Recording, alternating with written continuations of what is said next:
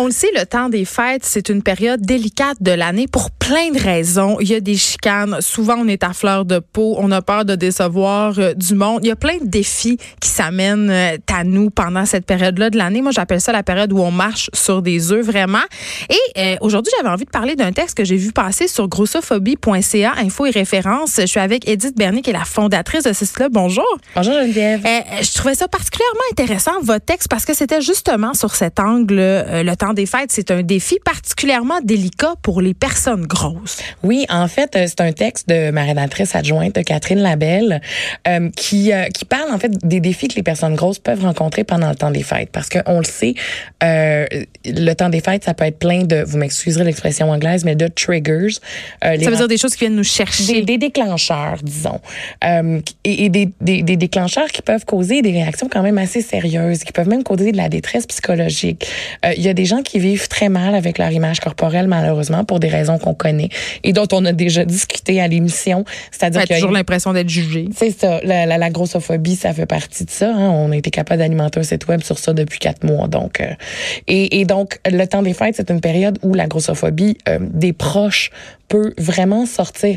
Et souvent même, ça va venir de bonnes intentions et c'est ça qui, c'est ça qui est encore plus difficile en fait à, à gérer. C'est quand quelqu'un dit ah, oh, t'as maigri, ça va-tu bien? Ça, tu sais, t'as l'air en forme. Oui, parce que c'est le festival du small talk, là, fait que oui, tous, les, tous les commentaires sur l'apparence physique, sur euh, justement, t'as-tu un petit chum, t'as-tu un petit tout ça, là. Si tu veux en avoir un petit chum ou une petite blonde, va peut-être falloir que tu te prennes en main. Oups, peut-être. Donc, ça, c'est le genre de discussion qu'on peut, qu'on peut Mais entendre. toi, personnellement, Edith, euh, moi, personnellement, je dirais que je viens d'une famille qui est quand même pas mal body positive. Je suis assez chanceuse. Étant la seule grosse personne de ma famille, j'ai eu peut-être une personne à un moment donné qui me dit ah mais si tu veux te faire un petit chum dans la vie, il va falloir que tu penses à maigrir et tout ça. je veux juste qu'on dise que tu en as un petit chum. Mais ben oui, j'en ai un, c'est pas le même que dans le temps, mais mais oui oui, j'en ai un euh, depuis depuis 13 ans et euh, ben, on est super heureux. Euh, oui, on est un couple tout à fait heureux, tout à fait normal et, et accompli, je pense. On est, on, je nous trouve correct. Revenons à Noël.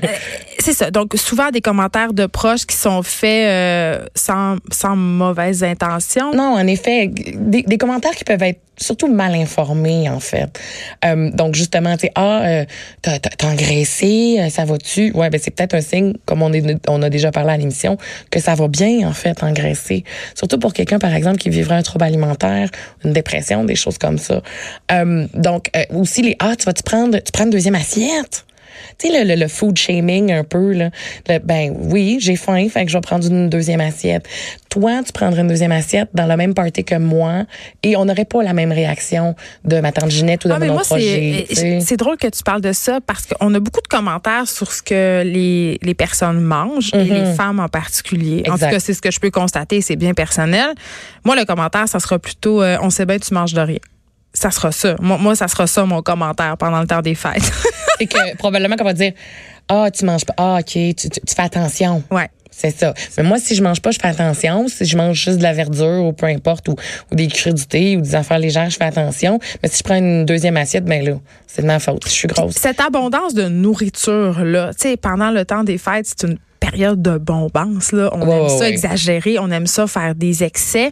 Est-ce que tu as l'impression justement que les personnes grosses ont pas le droit euh, au même euh, au même buffet que les autres, c'est-à-dire si elles remplissent leur assiette de ce qui est considéré comme très gras, malsain, tout ça, il y aura des jugements? Ben oui, définitivement. Je veux dire, en fait, tout le monde se fait juger s'il si, si, abuse, entre guillemets, de la bonne chair. Personnellement, je considère qu'on on abuse jamais de la bonne chair si on, on, le fait et que ça nous rend heureux dans une, dans une proportion où, où on a une hygiène de vie équilibrée. Tu sais, mais tout est en perspective. Et les gens, euh, la matante qui t'a pas vu depuis trois mois euh, ou depuis trois ans, qui te voit juste manger une grosse platée, est-ce qu'elle sait pourquoi tu as faim? Peut-être que tu pas beaucoup mangé aujourd'hui, euh, peut-être que, je sais pas, moi, tu as un million de raisons de manger. Non, mais excuse-moi, je reviens à ma question. Euh, tu as le droit de manger la même chose que moi, puis ça tente de te lâcher lousse dans le bar à pain puis de manger un gros morceau de bûche, pourquoi toi, tu aurais moins le droit que moi? Non, c'est ça. C'est un peu ça l'idée. Mais, mais c'est qu'à un moment donné, passer une certaine grosseur de ton corps, ouais ton corps et, tout ce qui est relié à sa grosseur devient un sujet de discussion publique, que tu y consentes ou pas. OK. C'est, c'est aussi simple que ça. Comme je disais, si je mange une salade, c'est cute, j'essaye.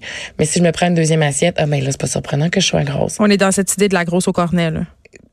tu sais, la grosse qui mange un cornet de crème glacée. C'est tout le temps ça l'image qu'on Ouais, utilise ouais, ouais, ouais. sur Shutterstock, cette banque d'images où on a plein d'images grossophones. De, de grosses en tête. Oui, c'est ça. Euh, OK. Donc là, évidemment, euh, je peux comprendre là, à la lueur de ce que tu me dis, Edith Bernier, que la- la- l'arrivée des fêtes peut être excessivement anxiogène pour plusieurs personnes, des personnes grosses en particulier pour toutes les raisons qu'on vient d'énumérer. Mais ce que je trouvais intéressant dans le texte, c'est que vous proposez un peu des solutions, des façons de, de prendre soin de soi puis de sa tête. Oui, et, même s'il y en a qui peuvent sembler extrêmes, on, on- Catherine euh, évoquait notamment euh, le fait de juste pas aller quelque part si on sent que ça va nous, nous, nous nuire plus que nous rendre service.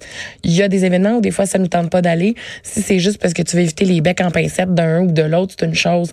Mais si tu sais que tu es pour revenir de là, malheureux, euh, avec, euh, je sais pas moi, que ça peut même allumer ton, ou, ou déclencher ton trouble alimentaire, par exemple, parce qu'il y a des personnes grosses qui vivent avec des troubles alimentaires. Hein. C'est pas juste une affaire de question de, de personnes minces, les troubles alimentaires. On parle ici Donc, euh, euh, de quel type de trouble? D'hyperphagie, par exemple, d'hyperphagie boulimique, euh, avoir des, des, des, des crises de, de, de surconsommation, en fait, de ce qu'on appelle du binge eating. Fait que ça peut déclencher ça, le, le trauma d'avoir passé une soirée à avoir l'impression d'être jugé. Tout à fait, tout à fait. Le- le- les commentaires des gens peuvent aussi créer à l'inverse une période euh, de, de, prévention. Donc, les gens vont dire, ah, je me suis fait juger. On a fait des commentaires sur, sur la nourriture que je mange, sur mon poids. Ouais. Euh, je vais arrêter de manger. Donc, Je ça, pense qu'on est.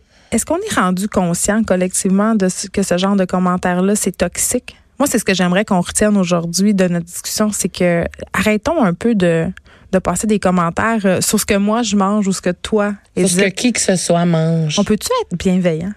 Je pense que ça serait vraiment une belle résolution pour 2020. On peut-tu avoir de l'empathie aussi pour les pour les personnes justement qui qui on le sent bien parfois ressentent de l'anxiété par rapport à ces événements sociaux là, c'est pas tout le monde qui est à l'aise dans le small talk autour d'une bûche de Noël. là. En effet.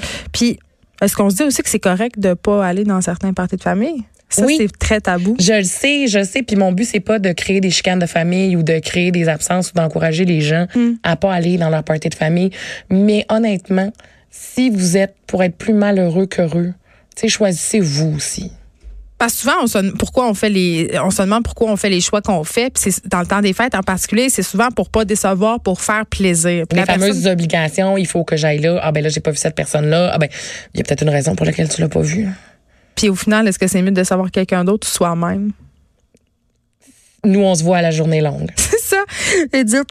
Mon Dieu, je perds la voix. Edith Bernier, merci. On peut aller lire euh, ce texte-là que j'ai trouvé fort intéressant sur grossophobie.ca, info et références. Il y a toutes sortes d'autres textes aussi, des outils euh, pour aller voir, pour aller s'éduquer aussi. Je pense que ça peut faire du bien parce que je suis absolument certaine qu'il y a des gens qui nous écoutent et qui disent Hey, je savais pas quand je disais ça, ça, Non, ça c'est ça. c'est- un peu ça le but de, de ta démarche, tu sais. Dans l'ensemble, grossophobie.ca, il est, il est là comme outil de formation, d'éducation, de vulgarisation. On veut pas rentrer dans les gens et leur dire euh, t'es dans le champ, puis ça se dit pas. On veut leur dire t'es dans le champ, ça se dit pas, et voici pourquoi. Oui, puis aussi de, de peut-être euh, ça nous ça nous allume des lumières sur des comportements qui, qui ont l'air anodins mais qui peuvent vraiment blesser puis faire de la peine. Puis ça, je pense que Mané, on en tout cas, un des objectifs qu'on a tous et toutes, c'est de devenir des meilleurs humains. Merci beaucoup, Edith Bernier. Merci Geneviève. De 13 à 15, les effrontés. Cube